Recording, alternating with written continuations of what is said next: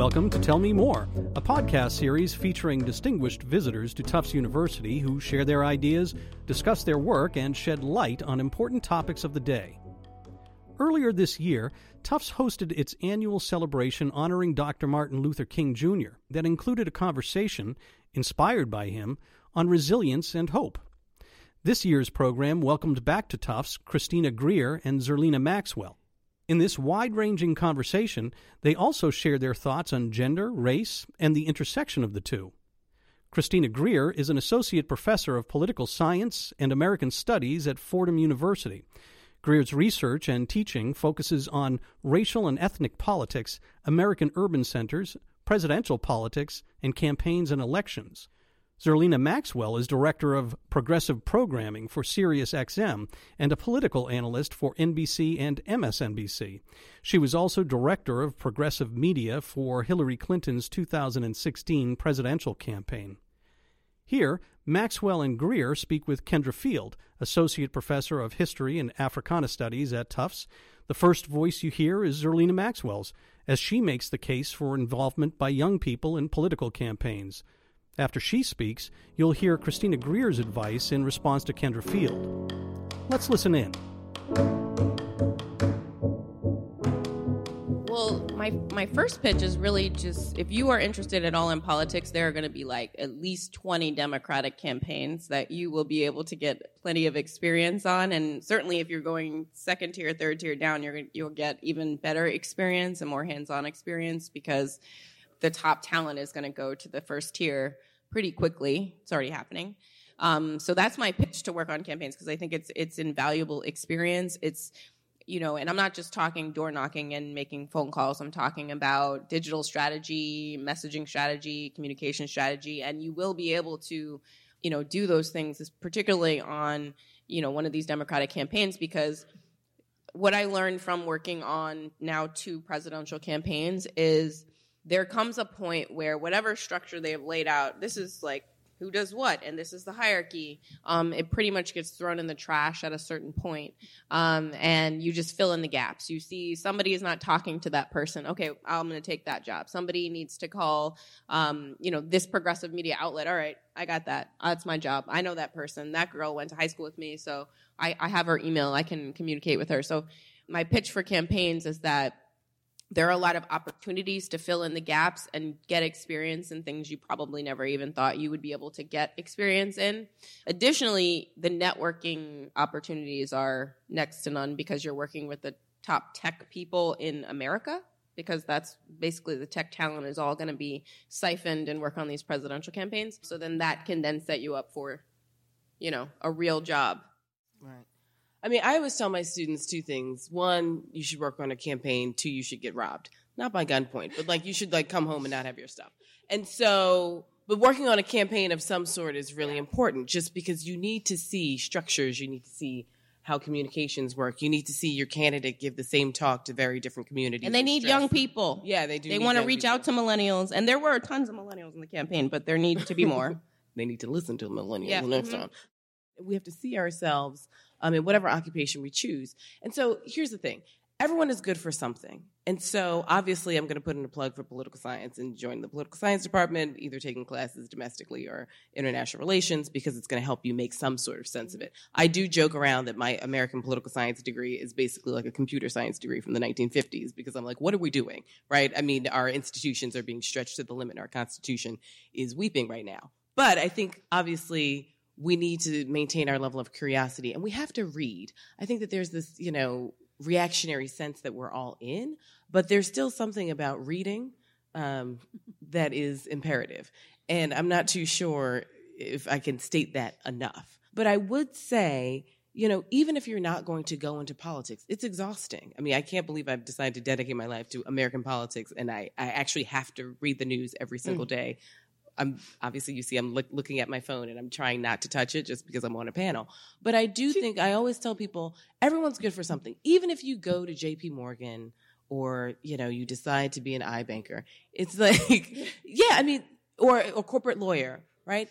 Someone needs to finance the revolution, right? Someone needs to pay for young candidates who want to run against an incumbent and actually need something. And so, I mean, I would hope that also for those of you who might be a little discouraged by the current political moment, there are a lot of really interesting young people who are running, not just on the presidential level, but down ticket matters. And so I've been thinking about this idea of political tithing obviously when you belong to a faith-based institution you also tithe to that institution because you want to see it thrive and flourish. That's the same way i feel about my political institutions. So if i see a young person or an interesting person running for um, some sort of elected office it doesn't matter if it's not in new york city. I support them financially and i try and get other people to support them financially because that's my way of buying into seeing the, the type of democracy that i want. So i put in a little plug for that as well I want to bring us back to King and to modern civil rights movement, to his lifetime and to you know five decades ago, and then where things stand today. I mean, do you have reflections upon um, how you know what the relevance of King might be to our current moment? I prefer to remember King sort of um, less. I have a dream speech, more Birmingham letter from Birmingham jail, sort of Vietnam speech at Riverside Church, the sort of less sanitized mm-hmm. king that sort of Republicans like to quote. Um, there's a there's a scholar at the University of Colorado, a legal scholar, who said that um, right wing judges cite King 87 times more than left wing judges before they hand down basically life sentences to black people. And so the way he's been utilized by particular mm-hmm. um, institutions rubs me the wrong way. So I prefer to remember the king that actually fought for jobs and freedom, um, that was trying to organize all people, right? And so, I mean, King wasn't assassinated. I mean, everyone keeps saying he died. It's like he didn't die of right, cancer. He right. was assassinated, right. right?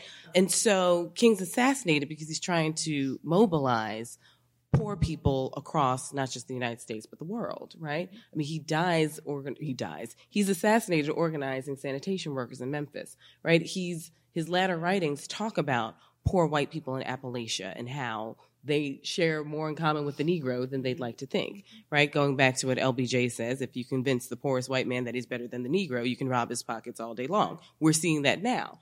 And so I think the king that I like to remember is one that understood this collective identity of injustice and how we can band together to to fight it. Mm-hmm.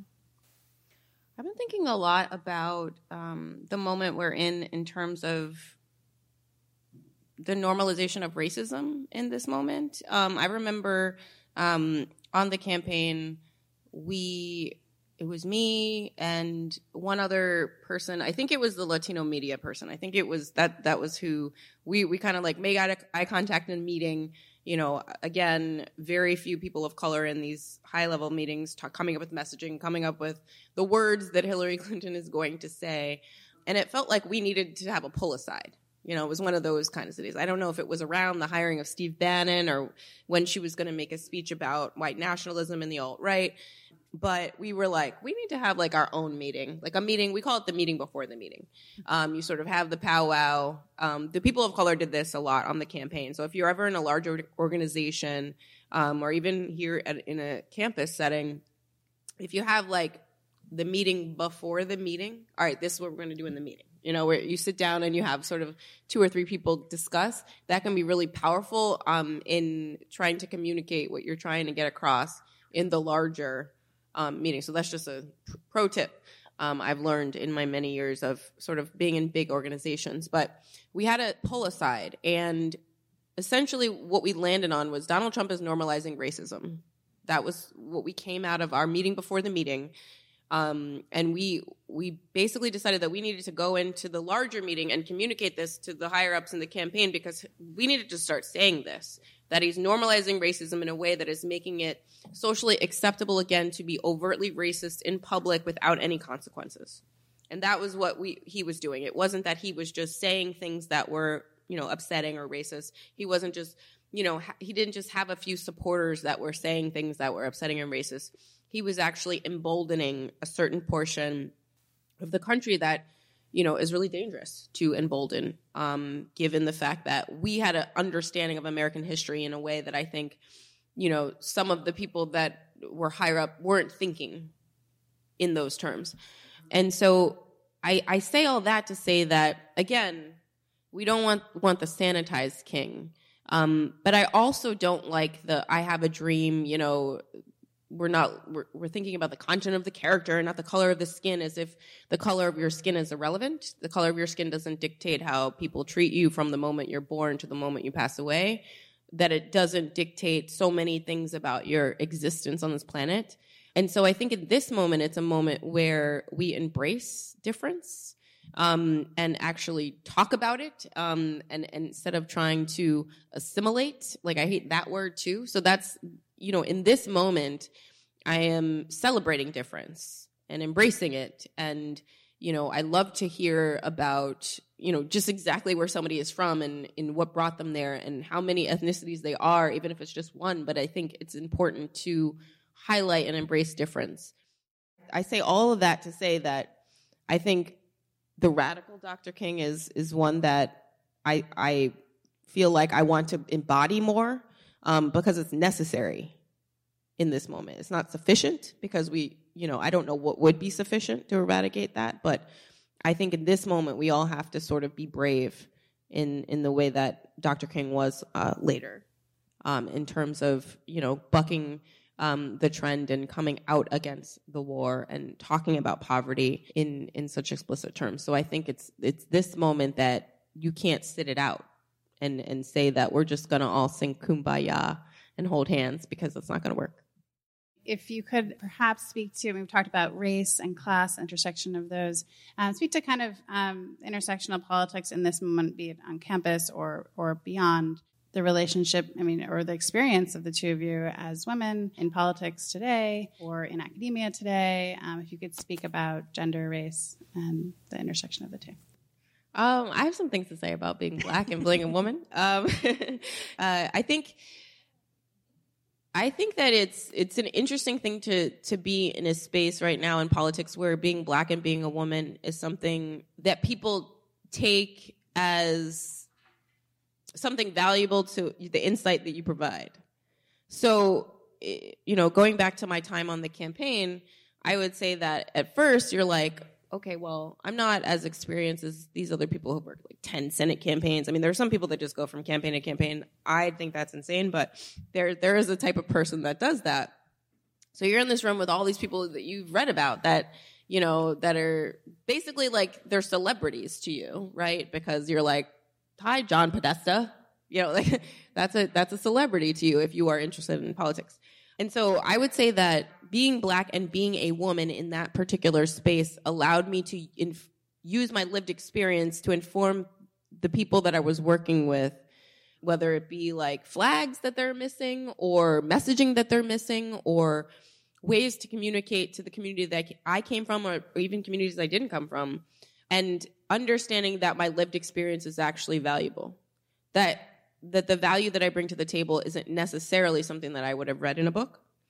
So I would say that in this political moment, um, use every tool in your toolbox, and that includes your identity, to educate those around you. And educate may not be the perfect word to use in that that context, but to illuminate what your lived experience was and what you bring to the table and sort of how that impacts the topic that you're talking about. Because I think that, you know, certainly I understand how important it is for Beyonce to endorse Hillary Clinton, but maybe John Podesta doesn't, right?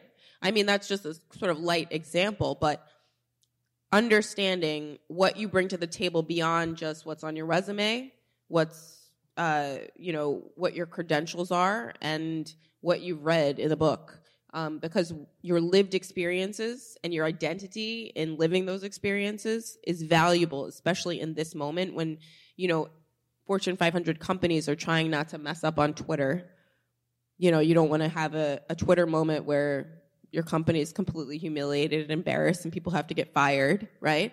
So you can bring your lived experiences um, to the table in that context, but also in the political context, because there were plenty of moments during the campaign where I stopped them from tweeting something that would have been a bigger problem. So all of that to say is use every single tool, and that includes what you've experienced growing up and how you've lived in your body because you're the only one. You're literally the only person that has your lived experiences and your perspective. And that actually matters in this moment because every single experience especially culturally unique experiences, basically on these campaigns in this political moment, it's very homogeneous.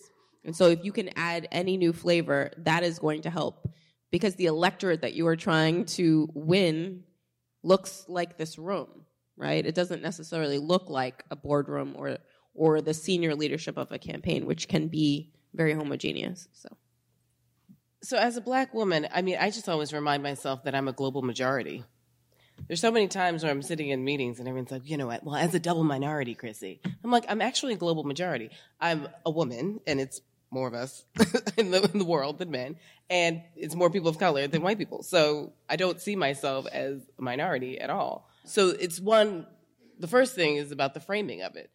And then secondly, you know, identity politics has gotten such a, a bad rap these days, and everyone's like, "Oh, I'm so tired of identity politics." We've always had identity mm-hmm. politics mm-hmm. in the United States. It's just been the, the politics of white men, and now we're actually opening the conversation to say other people's lived experiences matter. And Now it's like, oh goodness, now we're gonna hear about the ladies and you know the coloreds, and it's like, no, this is actually we've only prioritized white male feelings, and now we're not.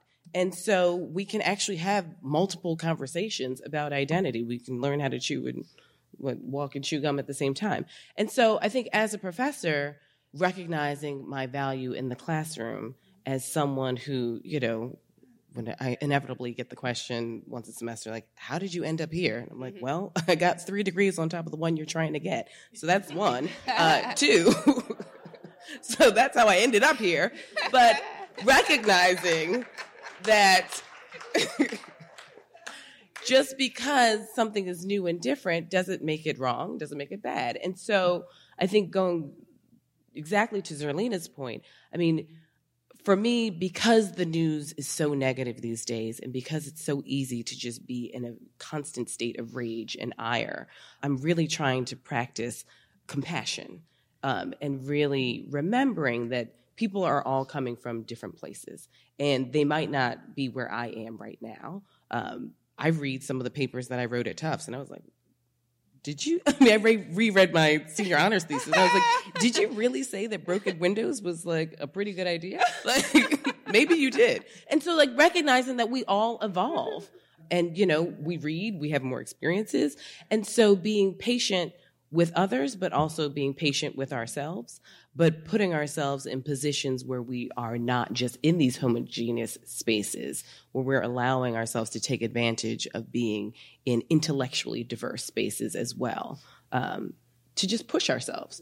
Um, because to me, none of this makes sense.